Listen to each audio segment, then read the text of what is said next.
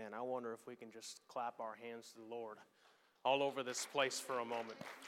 Oh, can we just magnify Him for a moment? Hallelujah. You are great and you're greatly to be praised, oh God. We thank you, Lord. We thank you, Lord, for every opportunity, oh God, we have to come before you. I'd like to welcome you all in Jesus' name to our first half of service here at the Church of Omaha. And welcome to those who are joining us online. Uh, keep Bishop Powell in your prayers. He's preaching at the, the, the French African Church here this morning. So, in Jesus' name, God goes before him. And I do like to give special shout outs to those who are joining online because I believe that there may be some who are looking to come to church. And I want to invite you to make TCOO your home. Amen. And I can't wait to meet you, and I know I speak for many others who say the same thing. Amen. Amen. Turn with me, if you will, to the book of 1 Timothy, chapter 4. Let's stand for the reading of the word. I'm going to be reading for 1 Timothy 4 and also 1 John, chapter 1. 1 Timothy 4, starting with verse 13, says, Till I come, give attendance to reading, to exhortation, to doctrine. Neglect not the gift that is in you, which was given you by prophecy, with the laying on of hands of the presbytery. Meditate upon these things, give yourself wholly to them, that your profiting may appear to all.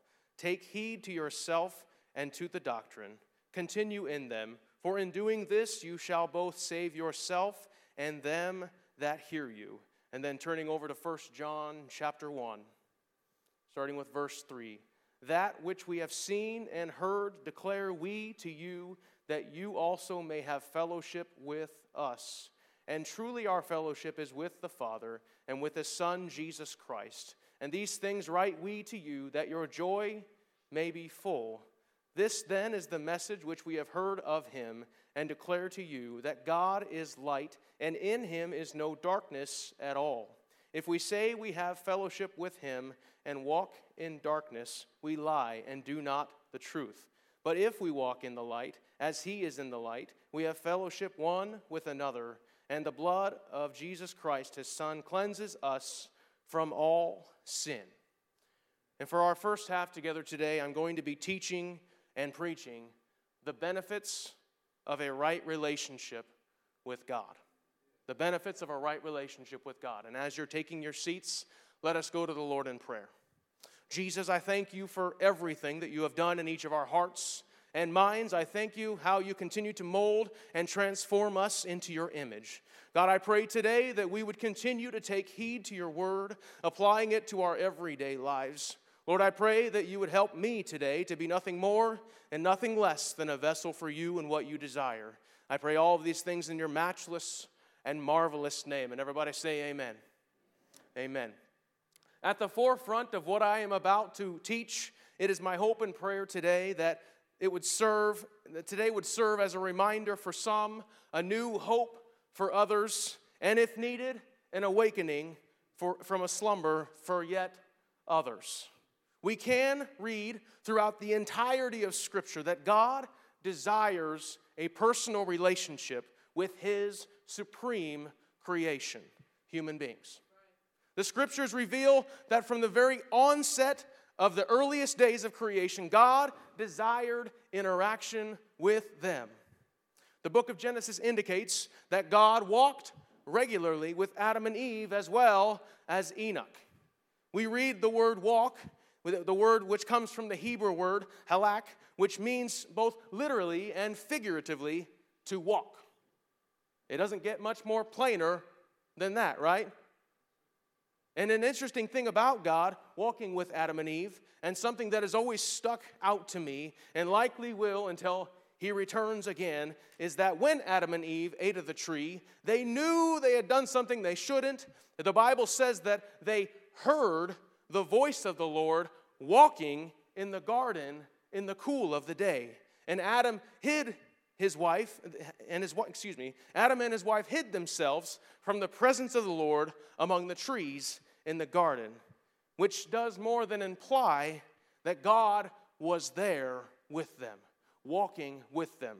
God also met with the people, his people Israel in the Old Testament through a variety of means and venues.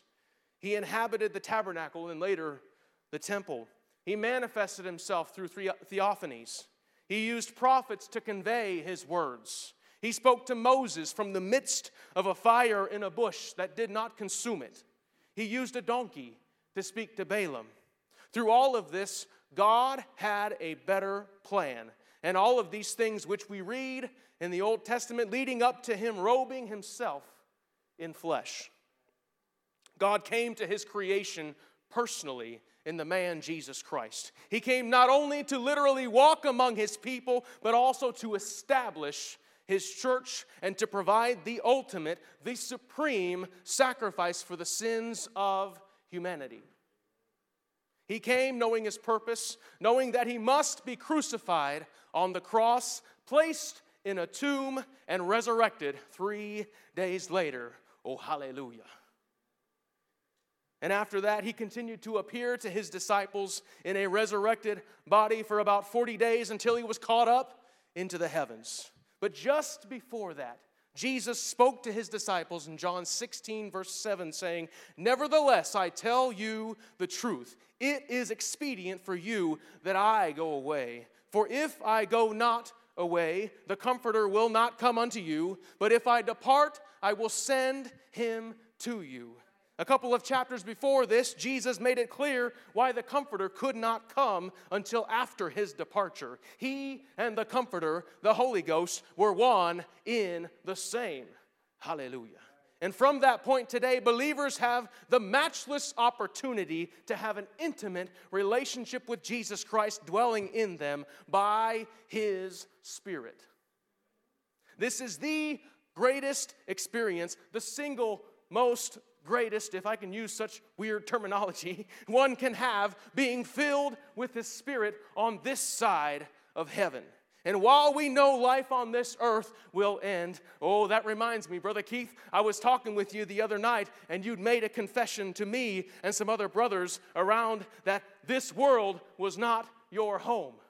Hallelujah. So I too confess to you today that this world is not my home, and I hope you can confess to me the same that I'm just a pilgrim passing through. I've set my eyes on heaven, I've set my eyes on Jesus. I have fixed my eyes on Him, the only one who can save. And that reminds me on some things that I've preached on before, because sometimes, as I'll talk about here in just a little bit, sometimes we look to the left and we look to the right when Jesus wants our sole focus to be on Him. So sometimes we've got to put some spiritual blinders on and say, I'm not going to look to the left. I'm not going to look to the right because I know where my help comes from, and it comes from the Lord, the only one who can help me, the only one who can save me, the only one who can deliver me. Hallelujah.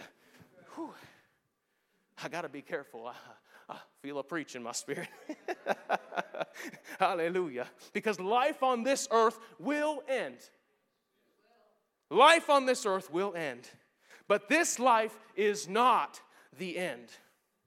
For there is a place prepared for the people of God where we can be with Him for eternity. I'm a pilgrim passing through here, but I know Jesus has a place for me there in heaven with Him one day. And oh, I can't wait. So, in preaching and teaching today on those benefits of a, right relationship with God, I want to break these down into four points if you have your notebooks, this is the good time to start taking notes. Number one, benefit, benefits of His Word. Number two, benefits of His wisdom. Three, benefits of His guidance. And finally, last but not least, benefits of His presence. One of the first benefits in a relationship with God that is given to believers today is that we have the Word of God. According to a quick search, the entire Bible has been translated into more than 700 languages, and part of it has been translated into over 3,000 languages. Some languages only have one translation of the Bible, while others have many. It has also been noted that YouVersion, the, the app on your phone, the Bible app on your phone, is one of the most popular Bible apps on a device now offers more than 2,000 virgin, excuse me, versions and almost 1,400 languages. Hallelujah. While some of those versions may be a bit interesting to read, the fact is that we have this right at the very tips of our fingers. And it's something we can be thankful for. There's a lot of bad things we can do on here, church, but we've also got some of these good things like that blue letter Bible or that YouVersion app or other Bible apps that you can look at. May we outweigh the good, excuse me, outweigh the bad with the good. Amen? The word introduces us to God so that we may have a relationship with Him. But in case you didn't know, it does not stop there. It does not stop there. God goes on to establish us and lead us in a relationship with Him that continues to grow. Through daily reading, studying, and sharing the Word of God with others, we will grow in our relationship with Jesus Christ and furthermore enjoy these benefits of that relationship. In hopping back to 1 Timothy 4, Paul writes to Timothy, Till I come, give attendance to reading, to exhortation, to doctrine. Paul urged Timothy to read. While it does not say reading the scriptures, Paul surely included that in this reading statement. I don't know what else he'd be referring to.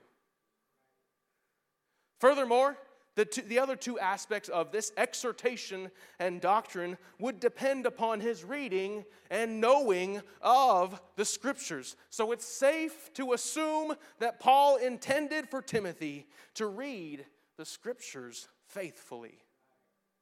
Likewise, you guessed it, we too should read the scriptures. Throughout the word, we read verse after verse after verse that address the necessity of obeying God's word.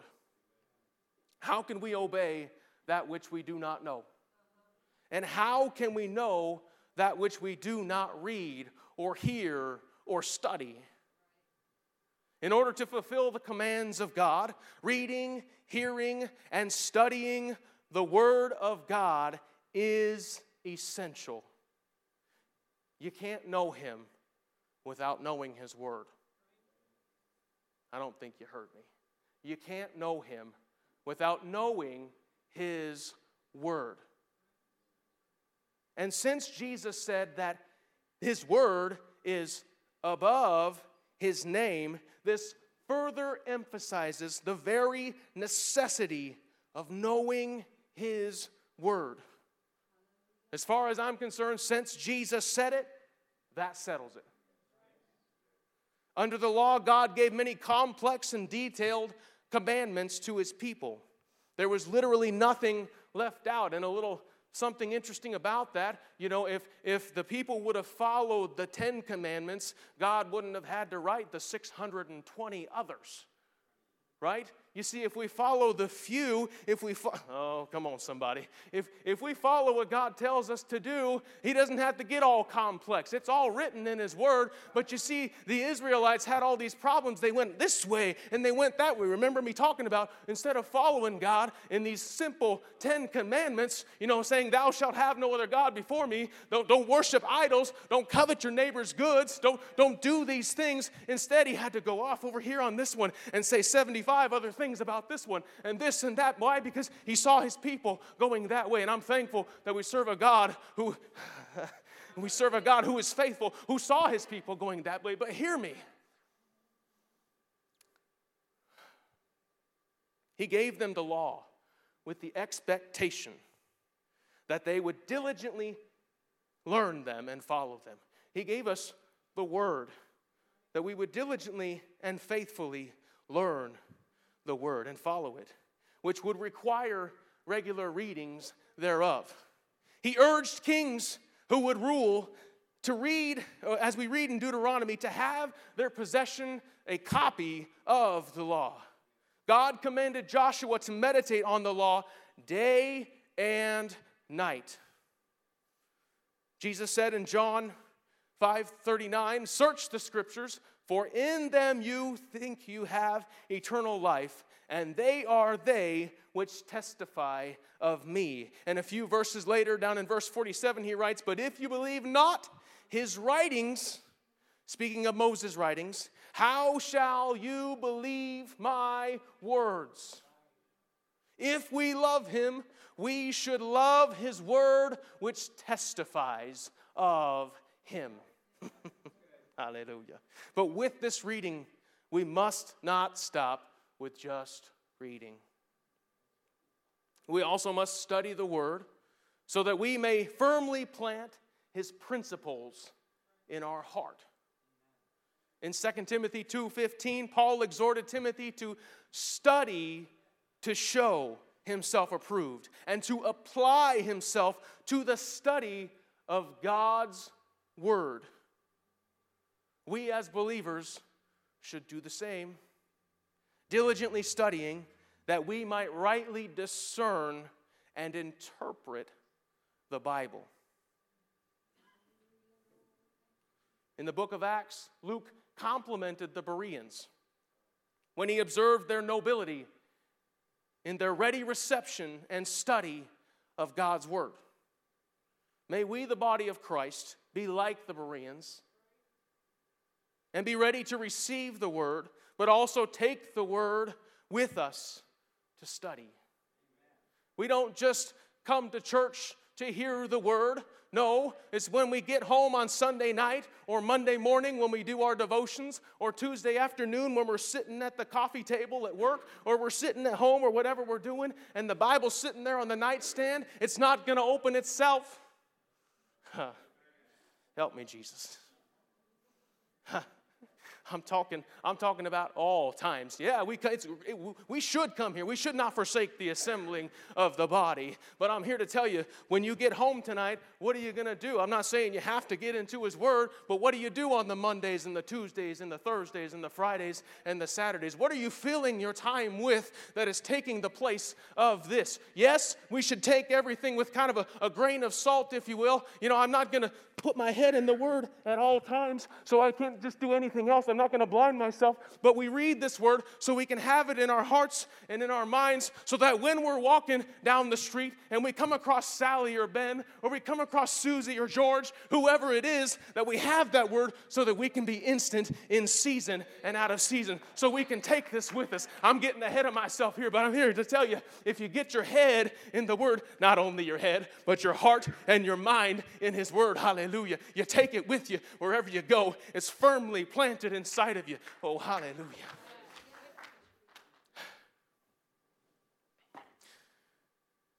You know, sometimes we find ourselves digging into the Word and we hit some rocks, we hit some bumps along the way. We're like, ooh, that's a hard spot. That's a hard spot that I need to I need to take a chisel to. That's a hard spot that I need to take one of those those ice picks to to break up a little bit so that I can become fertile soil because I'm here to tell somebody here today, you may have some stones inside. You may have some hard places in your side, whether it be from a past experience, whether it be from a hurt of some kind, whether it be from your upbringing, I don't know. I don't know, but you've got some stones in your heart that God wants to break loose so that you can be fertile again. Hallelujah. Hallelujah. Hallelujah. In addition to reading the Word, studying the Word is essential to obeying the Word. And it will keep us growing, it'll keep us advancing and maturing in our relationship with Him. Part of this studying can come in the form of meditation on the Word and should come in such a form. It doesn't mean that you. It doesn't mean that you have to sit in a certain position or face a certain way or sit a certain way or kneel a certain way or anything like that. But meditate on the Word and ponder the Word, further allowing the Word to plant and graft its root into you. But remember, too, that it's not only reading, it's not only studying, but ultimately it's obeying the Scriptures. Jesus says, Happy are ye if you do them. James writes, Be ye doers of the word and not what? Hearers only. To his disciples in the church today, Jesus will know that you love him as you show your obedience to his word. And through this reading, studying, and ultimately obeying, it won't be something that you want to keep to yourself. it will be that which you want to share with others. It will be that which you want to testify about to your coworkers, to your neighbors, to your clerk at the local gas station, to whoever you come into contact with. You won't be able to hold it up inside. Hallelujah. It'll just start coming out. Hallelujah. Amen. Uh, that joy that you have experienced for knowing Jesus, the desire will grow to share that with others. I want to share my joy with some people today. I want to share my testimony with some people today because I know where God brought me from. Whoo, that was a dark place. And I might see somebody who's there or maybe heading that way and say, hey, I've been there. Let me come over there with you. Except I've got the light this time, so all darkness has to flee. Thank you, Jesus. When Paul writes to the Colossians about their speech being seasoned with salt, that they may know how to answer every man. How can one have their speech uh, salted and be the salt and light to the world except for if they read, study, and obey His word?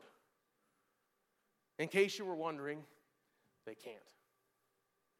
Sharing the word can sometimes come as a byproduct of reading, studying, and obeying, because outside of the times where we gather here, think about how many others you come into contact with throughout your week. Does your life reveal the goodness and grace of God to others? As you go about your daily business, whatever that may be, is the life you are living humble, sanctified, holy, joyful, and diligent?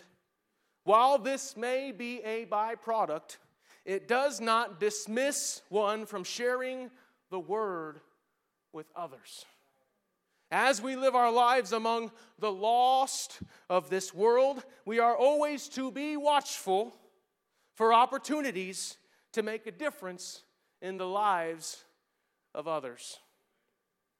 Think about it this way you may be the only representative of Christ positioned to reach certain people with the life changing words of the gospel.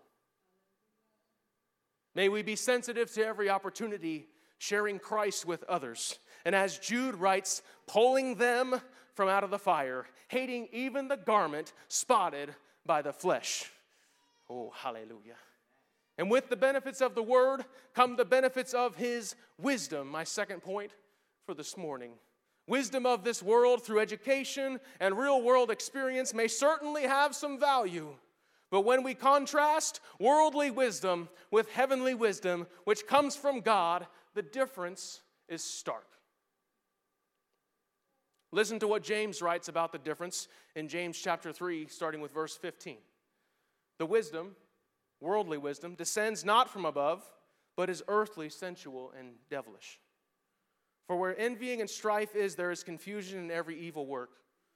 But the wisdom that is from above is first pure, then peaceable, gentle, and easy to be entreated, full of mercy and good fruits, without partiality and without hypocrisy. Hmm. Now, church, let me just say it like this I am thankful that I know how to do certain things, that I have certain skills to do the things that I do, that I have an opportunity to work in a certain profession. And I'm thankful that I'm able to provide for my family, and ultimately, I thank God for that. But when we read that worldly wisdom is devilish, it is that way because of how a man can choose to corrupt it. It is how a man can choose to do evil with it. In and of itself, I have a hard time believing that everything is just evil unless it's just clear as day that it is, which some things are and might be.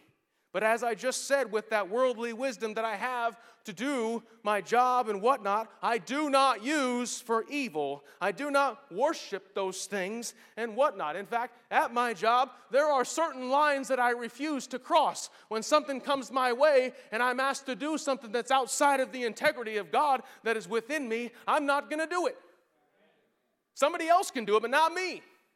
And I'll voice that because I'm not going to cross that line. Because, hear me, uh, that line leads to more things. You soften that line right there and you step over that line. Well, there's going to be another line, and then there's not even going to be a line anymore, and you're not even going to realize what kind of pit you've fallen into. Oh, hallelujah.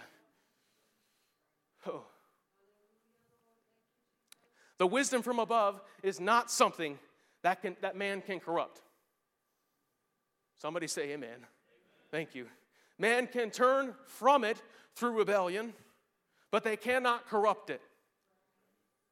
Oh, but man can also attain this heavenly wisdom. And that can only be done by Jesus Christ and through him. And on that note, if you desire heavenly wisdom, guess what you got to do? Huh? Ask for it. You've got to ask, but furthermore, you have to ask in faith, nothing wavering. And oh, how great that, that wisdom that comes from above, that heavenly wisdom. And what are some side effects of heavenly wisdom? Well, I'm glad you asked. There's peace, there's purity, there's gentleness, there's mercy, there's love, there's joy, there's truth. Oh, hallelujah. If I stood before you as a pharmacist of the word, then I would, as you've heard from this pulpit in times past, prescribe to you some pre scripture. Hallelujah. Because it is the remedy to anything and everything you may be going through, the wisdom that is from above. Hallelujah. Oh, but this is not just some commodity that we can receive through higher education. I'm currently taking some classes with Excel, but it's not through those classes at Excel that I'm going to attain this heavenly wisdom. It's not just something that we can attain from some kind of degree, achievement, or commendation of the world, for it is not earthly.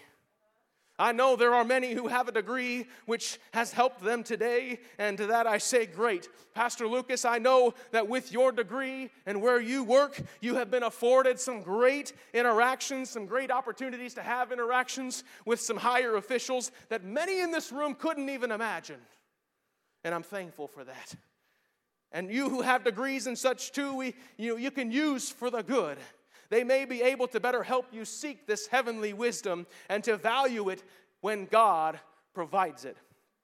Paul writes to the believers in Colossae in uh, Colossians 3:16, "Let the word of Christ dwell in you richly." excuse me, dwell in you richly in all wisdom, teaching and admonishing one another in psalms and hymns and spiritual songs, singing with grace in your hearts to the Lord. Oh, what a priceless benefit and treasure that we have, that which is beyond measure. Thank you, Jesus. And with this wisdom, oh, hallelujah, we can receive from the word and the benefits thereof uh, come the benefits of his guidance. We read in the book of Psalms how Asaph recognized the value of God's guidance and counsel when, we, when he writes in Psalm 73, Thou shalt guide me with thy counsel, and afterward receive me to glory. That's Psalm 73 24. When a hunter or wilderness explorer sets out on a new territory, one that they have not explored before, as much as they know may know about the place, as much studying as they may have done, they can testify to the importance and value of having an accompanying guide who knows the territory. Sometimes it can be a matter of life or death. Like this, the Lord knows the territory of our lives. But He provides more than only guidance. The Lord is also our counselor, as we read in Isaiah 9 6, and his name shall be called Wonderful Counselor, the mighty God, the everlasting Father, the Prince of Peace.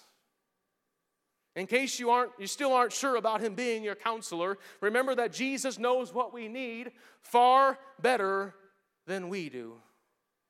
Not only in guiding us through life, but he will guide us into all truth. His Spirit dwelling in you will teach you and remind you of those principles when needed. Furthermore, as we read in Paul's first letter to the church in Corinth, in chapter 2, starting with verse 9, but as it is written, Eye hath not seen, nor ear heard, neither have entered into the heart of man the things which God hath prepared for them that love him. But God hath revealed them to us by his Spirit. For the Spirit searcheth all things, yea, the deep things of God. Oh, church, these deep things of God can only come by being in His presence. All of these benefits, the benefits of His Word, the benefits of His wisdom, and the benefits of His guidance, are all wonderful and important and necessary for a relationship with Christ. But lest we forget the most important benefit the benefit of His presence. The reality of His abiding presence adds depth and meaning to the other benefits we have gone through this morning. The nature of God's abiding presence is lasting as to the writer as the writer of hebrew points out uh, uh, the lord promising i will never leave thee nor forsake thee your life may be a roller coaster your life may be a roller coaster of ups and downs some of those ups may, uh, may be higher and lower than other days some of you may be here and others may be way down here you may be going through some of the worst things anyone could ever have to endure or bear, but hear me your relationship with Jesus is constant. He is the constant. No matter how high or low, Jesus is right there with us. Oh, thank you, Jesus. The constant, abiding, unchanging, steady, and dependable.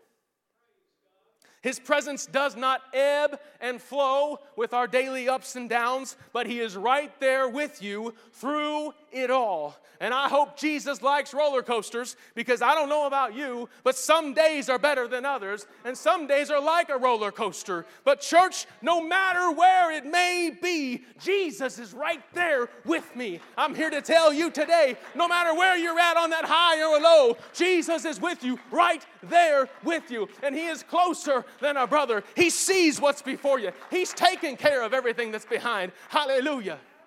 Hallelujah. Thank you, Jesus. And hear me His presence is with you. His presence is with you always, even to the ends of the earth. Now, that's a long time, but we know Jesus is not bound to time. And that's a very powerful commitment. Oh, but Jesus is all powerful. So you better believe it's only Jesus that can make those promises. Hallelujah.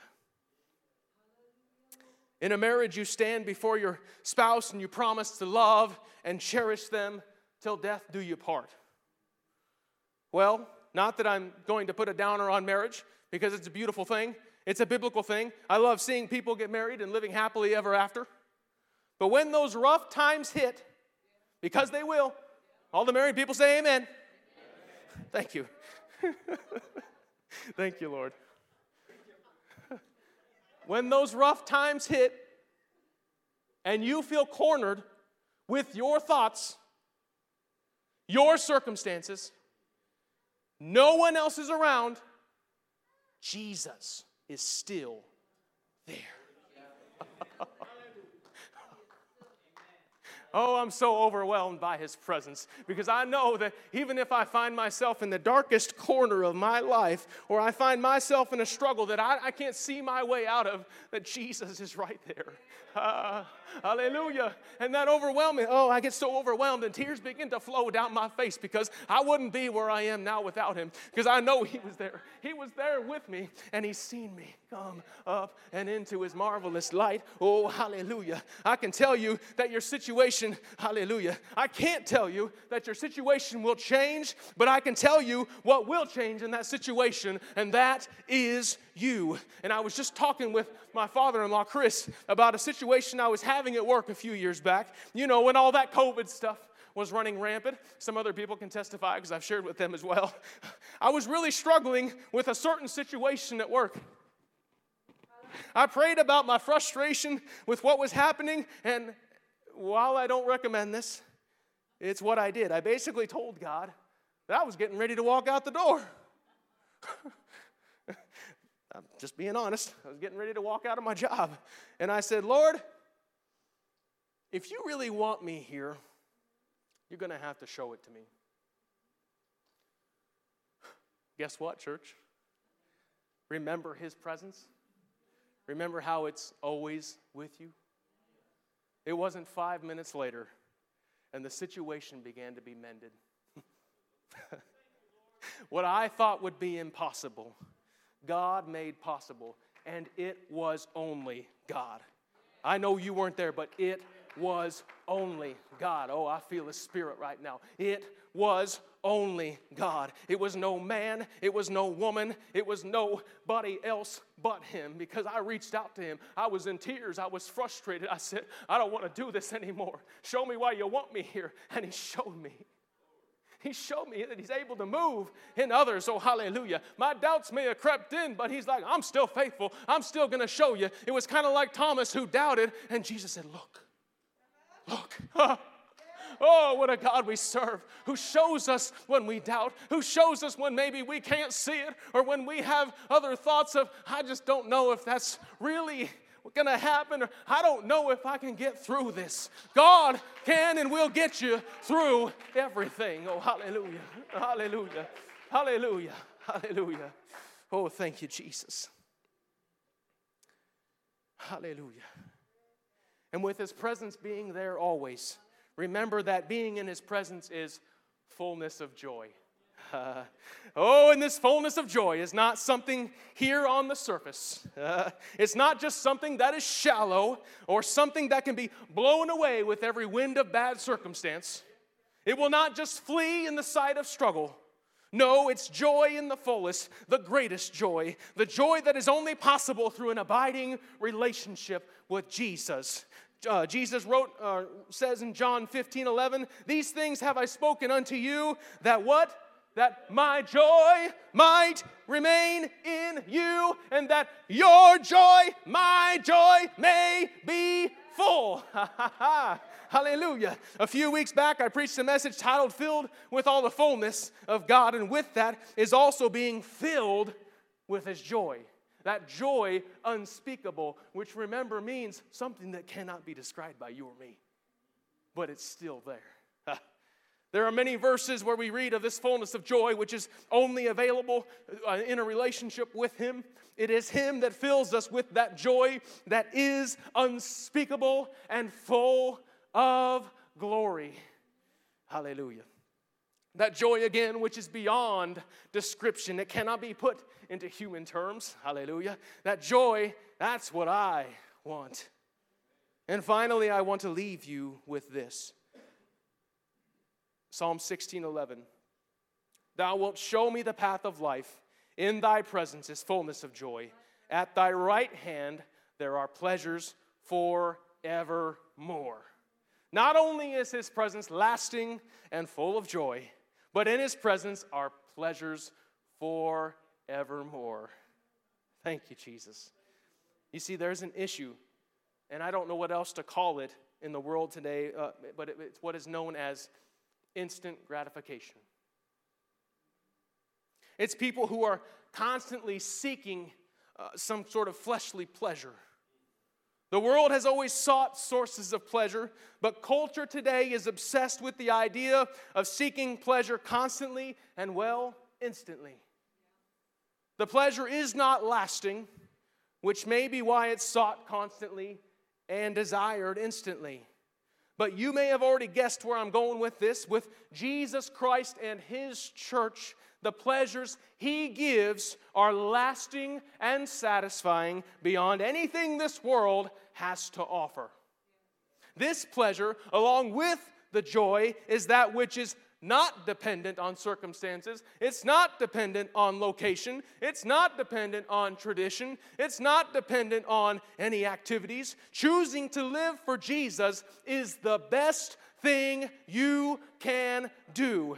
Nothing compares to the presence of Jesus Christ in our lives. Not earthly pleasure, no sensual desire, no indulgent temptation, nothing from the benefits that I went through and those that may have popped into your mind as we went through these together, not just I, but we, you, can boldly declare that there is nothing, nothing, nothing like the presence of Jesus Christ in our lives. And so I wonder, as we come to a close today, if we can just invite Jesus in, if we can just get into his presence for a moment. Why don't you stand with me all over this place? If you want to clap your hands in joy to the Lord, go ahead and clap your hands to the Lord. If you want to shout for joy, go ahead and shout for joy. Hallelujah. Oh, we thank you, Jesus, for your presence, which is lasting. We thank you, Jesus, for your presence, which is full and full of joy. Oh, God, and the pleasures that come from your presence. We know nothing matches that, oh Jesus, and we want to seek you more. We want to seek you for greater things.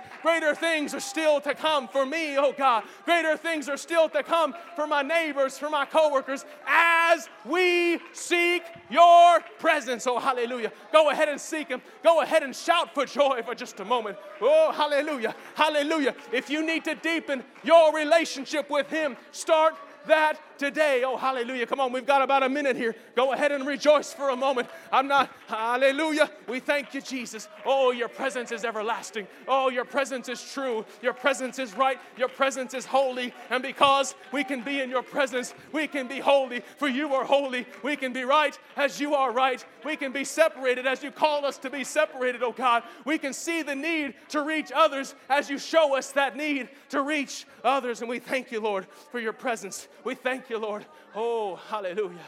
Hallelujah. Hallelujah. Thank you, Jesus. Woo. Yes. Hallelujah. Yes, Jesus. Yes, Jesus.